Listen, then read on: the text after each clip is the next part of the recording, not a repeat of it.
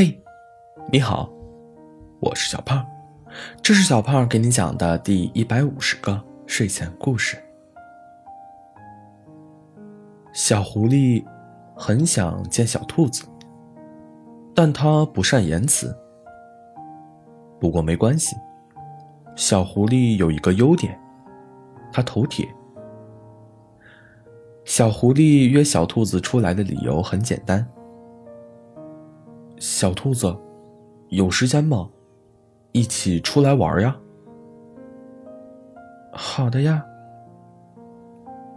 然后，小狐狸就会在离小兔子家门前不远的地方等着小兔子出来。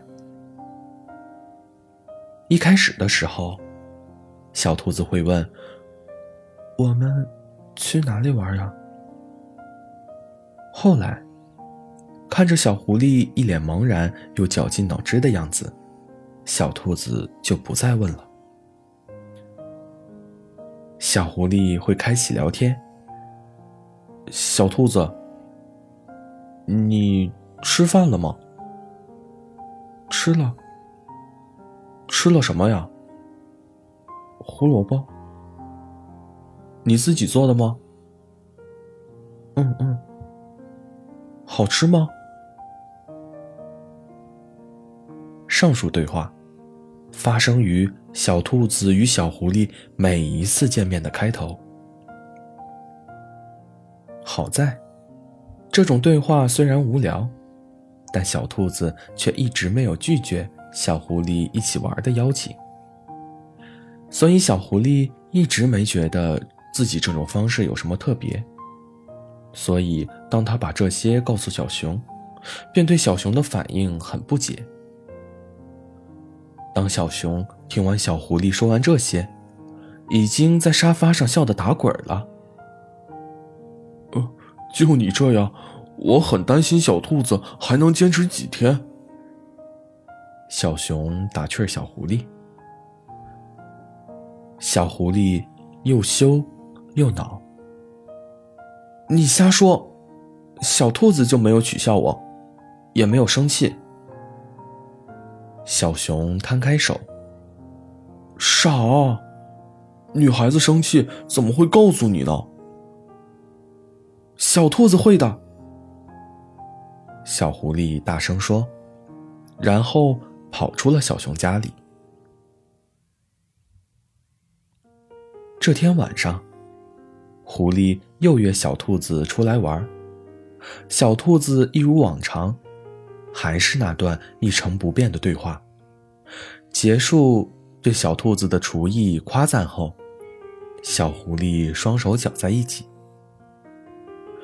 虽然小狐狸不想相信小熊说的话，但是他还是担心小兔子会这么想。如果自己的邀请让小兔子很不舒服。那小狐狸宁愿小兔子拒绝自己的邀请，让自己难过。于是，小狐狸斟酌着问：“小兔子，你有没有生气呀？”“啊，我为什么生气啊？”小兔子问。小狐狸把小熊跟他说的，一五一十的跟小兔子说了。小兔子想了想，说：“虽然这段对话确实有点无聊，不过也不至于生气呀。而且，我觉得跟你一起玩挺开心的。”小狐狸听小兔子说跟自己在一起玩很开心，又激动又兴奋。平静了一下，小狐狸自责道。我确实不会找有趣的话题，但我就是想见你，想跟你聊天，这样挺好的，我很开心。小兔子给小狐狸吃了颗定心丸。不过，下次夸我厨艺好，能不能换一个词呀？小兔子俏皮的眨巴眼。